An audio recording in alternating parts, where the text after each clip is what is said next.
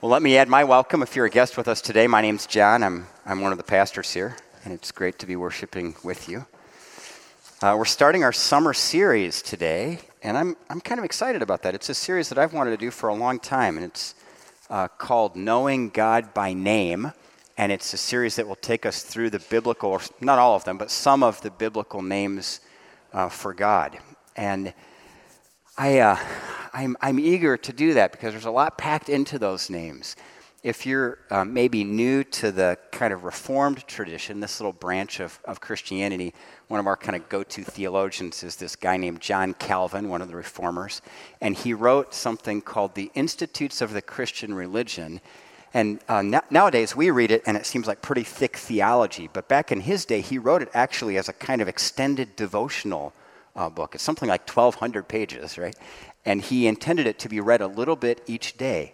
So there are these little sections that you actually can read devotionally if you chip away at it for a year or so.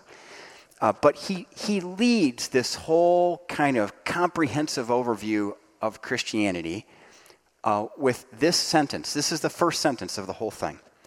Our wisdom, insofar as it ought to be deemed true and solid wisdom, consists almost entirely of two parts, the knowledge of God and of ourselves.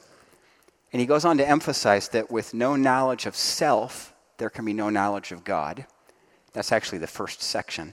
And then the second section, with no knowledge of God, there can be no knowledge of self. And I just love that because I think he's so wisely put together the basic foundation of discipleship. Discipleship isn't just about knowing God. It's about knowing ourselves.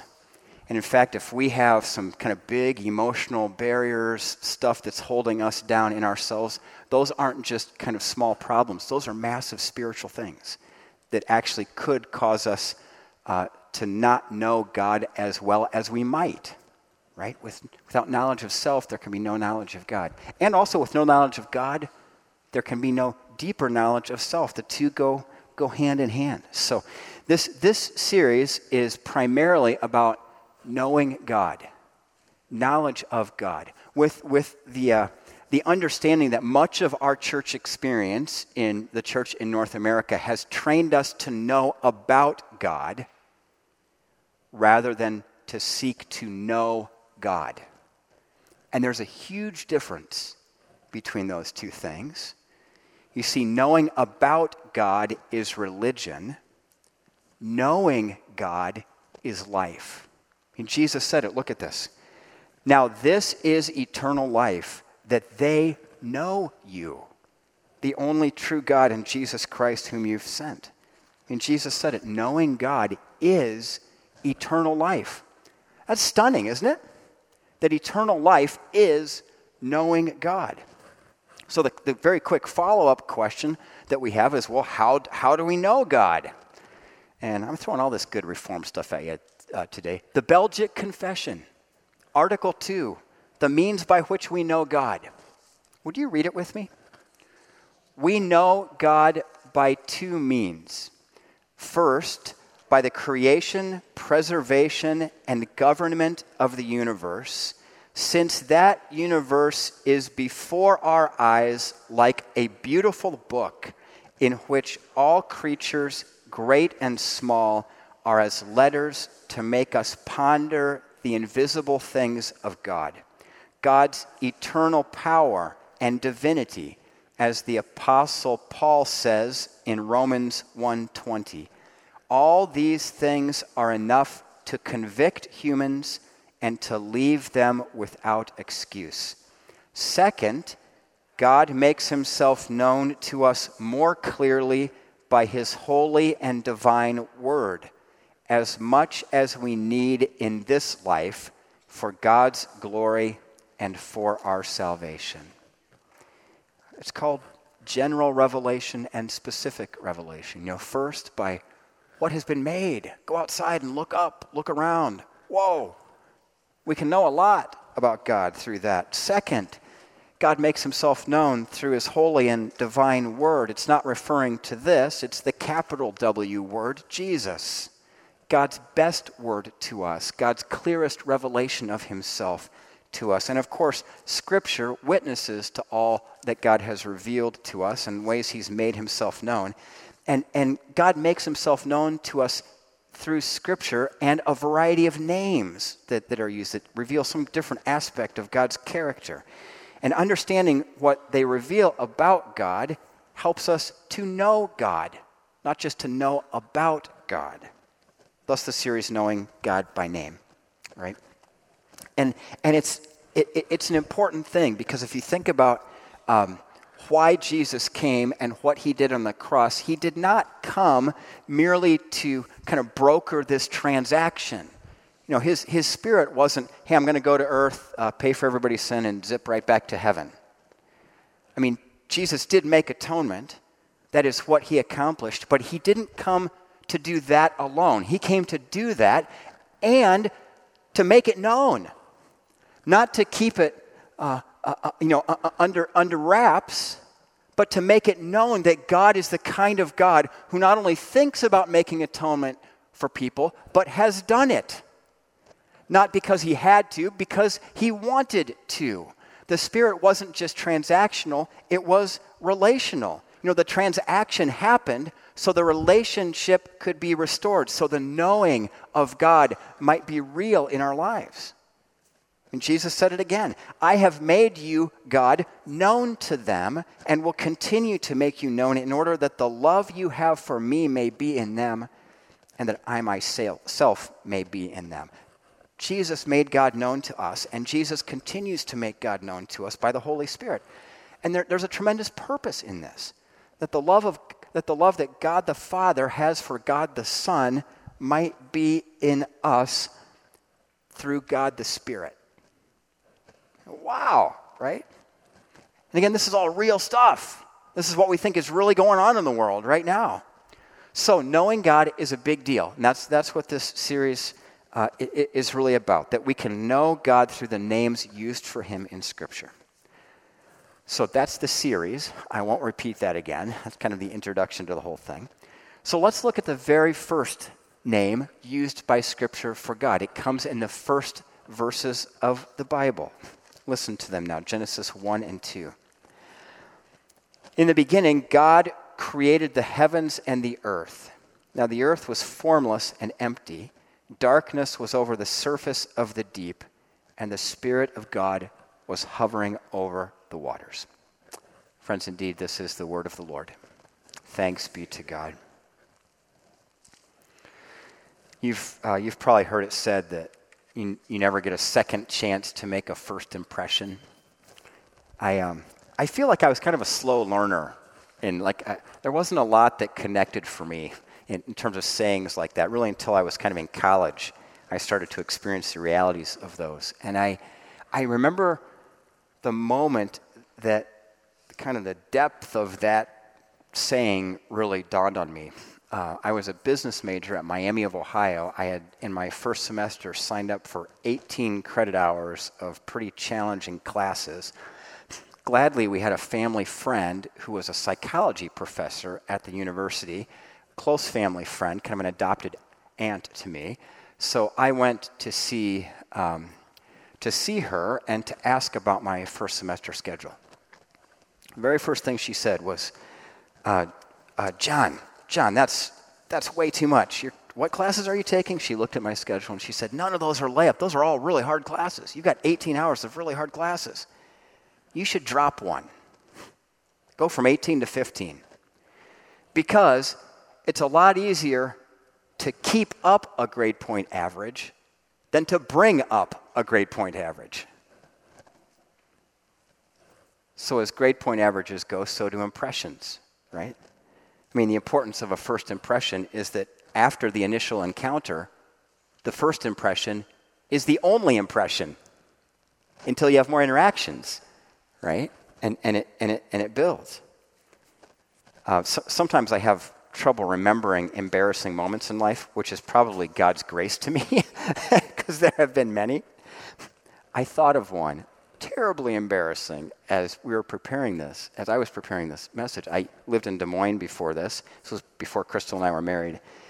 And I bought my first house. It was on a cul-de-sac and had absolutely delightful neighbors. And the couple across the street from me, when I moved in, had just had a baby not long ago. So I didn't see much of them. They were kind of in the house. And after a couple months, then they were kind of out and about a little bit more. And I finally kind of met them and their newer daughter. And I said, "Oh, what's her name?" And they told me her name. And what came out of my mouth next was, "Oh, well, that's very medieval." And it came out of my mouth, and I thought, "Oh my goodness, what just came out of my mouth?" And it was kind of a medieval sounding name, but you don't say that. And I just had that experience of, oh my goodness, that was the first impression. That's you've had this, right?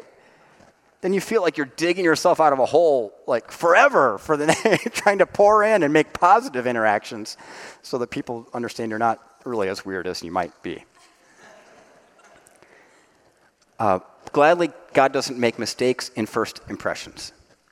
And the first impression he gives us is this. In the beginning, God created the heavens and the earth. And we have the English word God, and this is a little unfortunate. Sometimes a variety of words in the Bible are translated as just God or Lord, and there are some ways to distinguish that, but there's a whole host of words for God.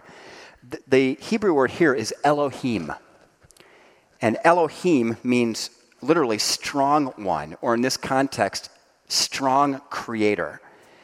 And it's used, this word, it's the only word used for God from Genesis 1 to Genesis 2, verse 4. And in that period of time, it's used 35 times. This is who God is, the strong creator, the one who made everything. And there's a point to this. There are other names of God that kind of help us understand what God is like, maybe character qualities or the role that God plays in the lives of human beings, provider, protector, shepherd, things like this. This name has none of that in it. This name is all about the power.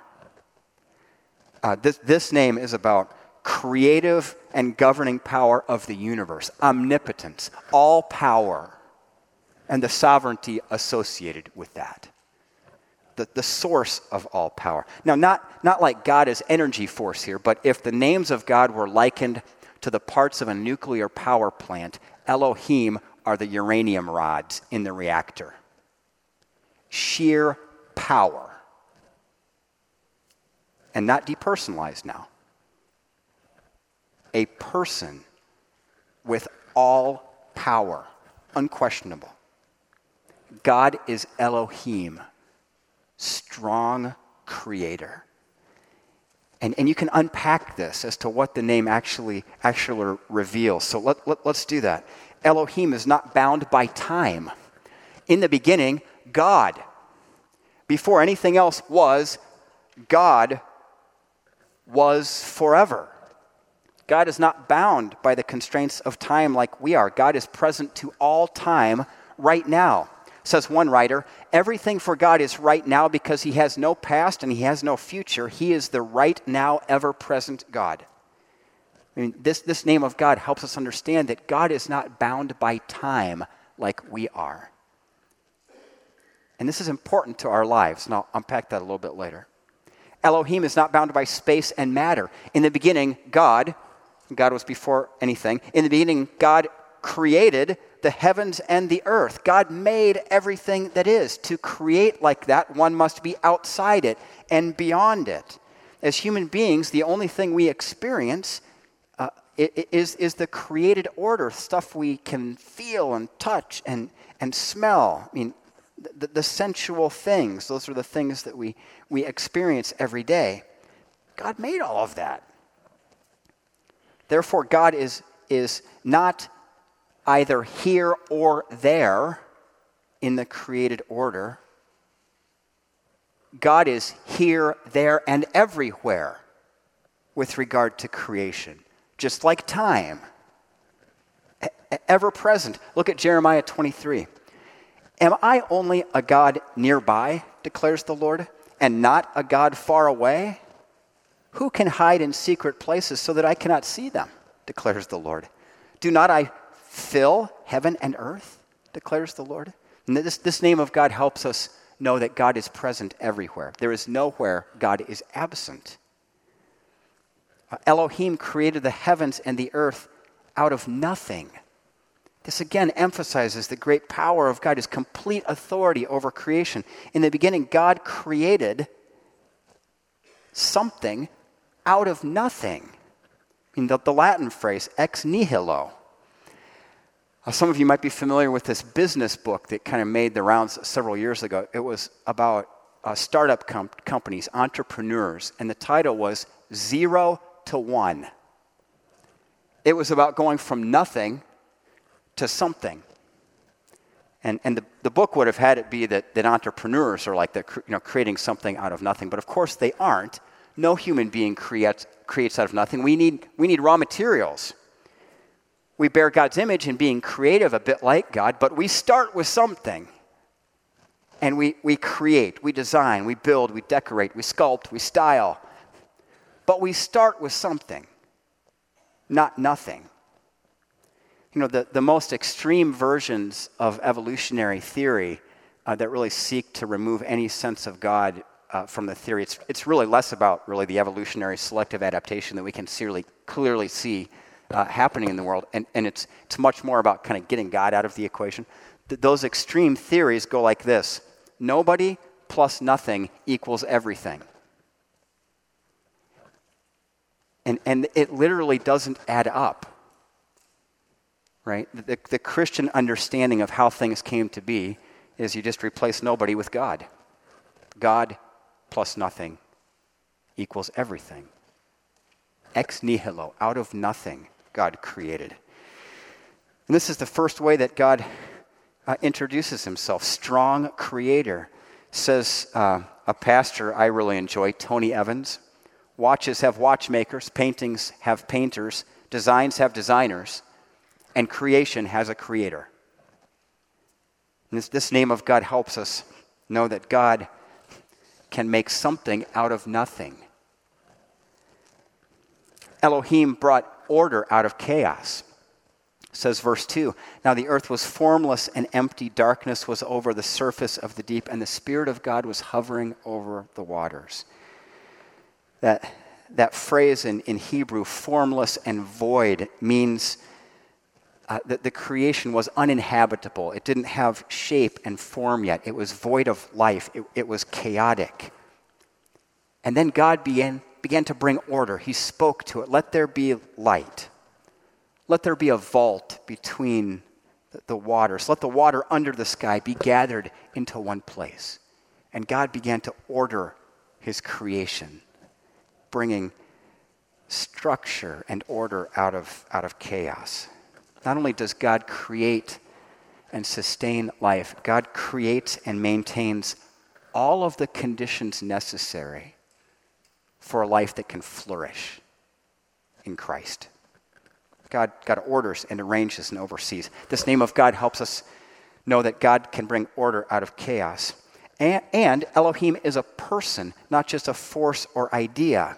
Listen to the creation account again. God said, let there be light, and there was light. God saw that the light was good. God separated light from darkness. God called the light day, and the darkness he called night. God said and saw and separated and called. These are things a person does, not an impersonal force.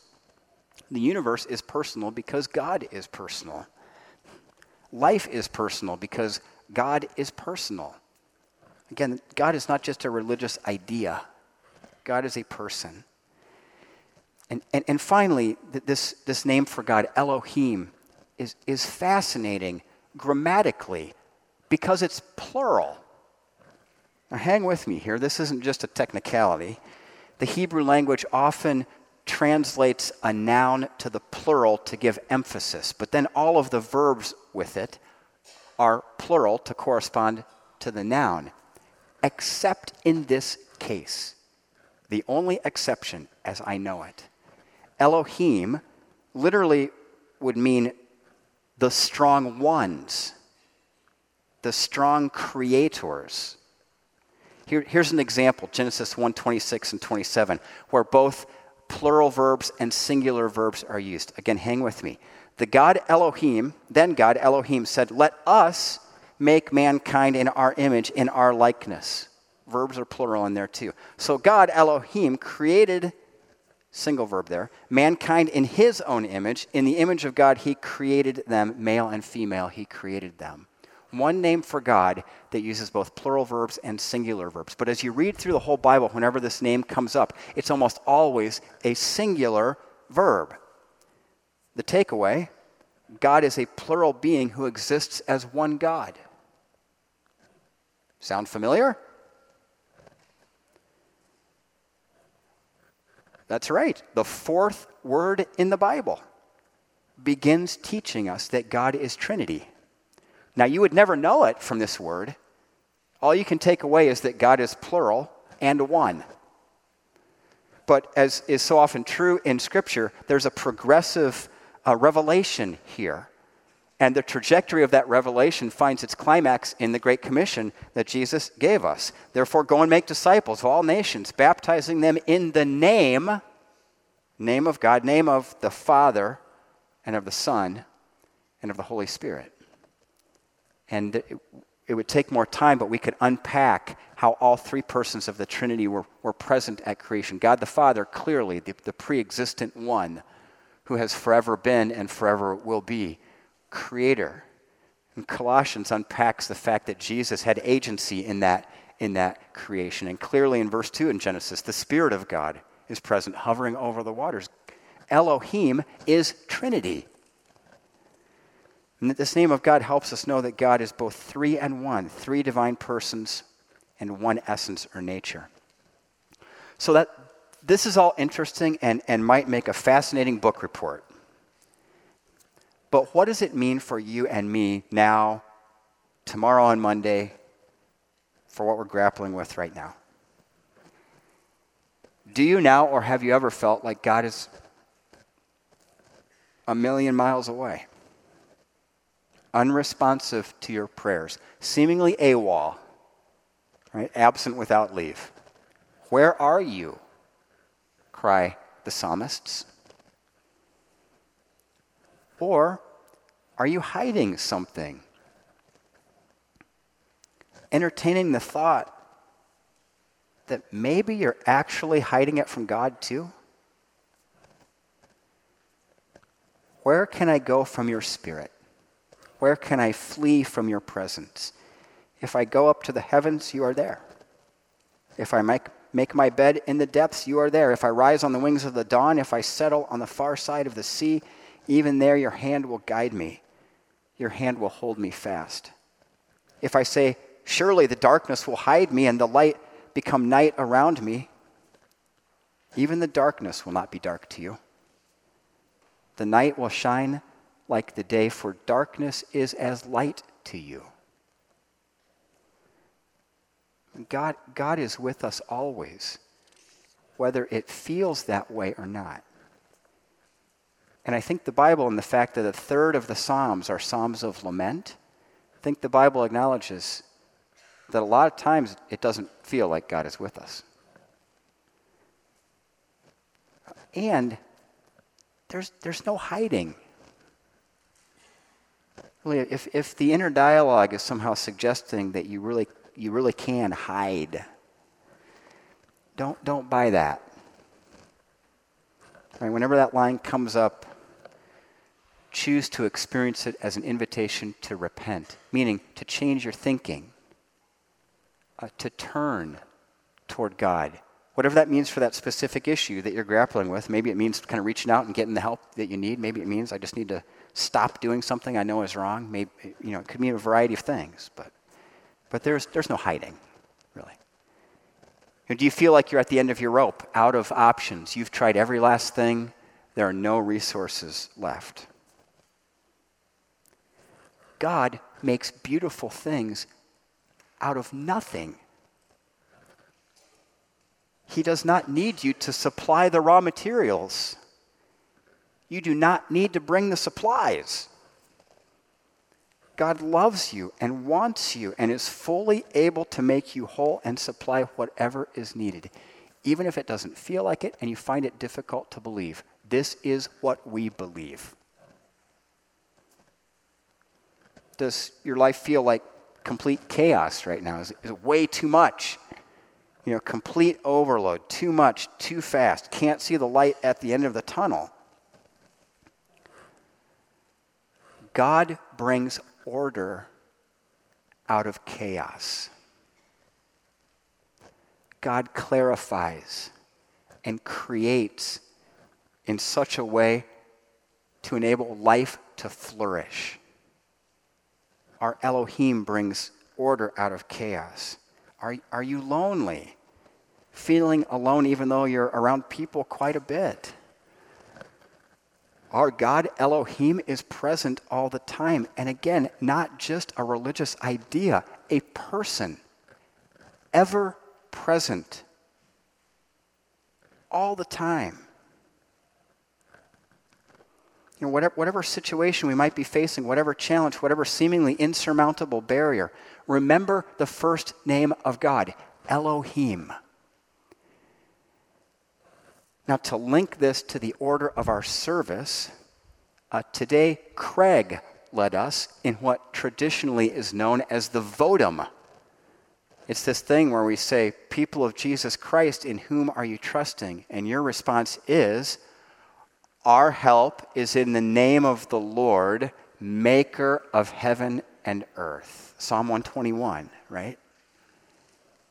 From where does my help come? My help comes from the Lord, Elohim, maker of heaven and earth, the strong creator, the one who is all-powerful, the one who is present with me always, the one who created all of life, the entire world, the whole universe, out of nothing.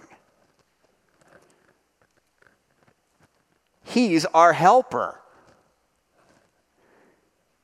Every time we say that in the service, our help is in the name of the Lord, maker of heaven and earth, we're confessing that God is bigger than our biggest problem, that God is more powerful than our most powerful enemy, that God delights in making beautiful things out of nothing, and that God is with us everywhere, all the time. Whenever we say that in the service, that's what we're confessing.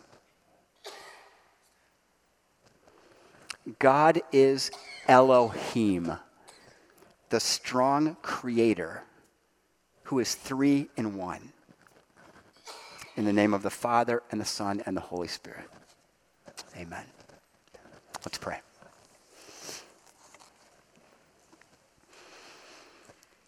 Jesus, help us know you. God, help us not just know about you, but know you. Like our closest friend, how we know people whom we love deeply. Help us know you, Lord, by name. We pray in Jesus' name. Amen.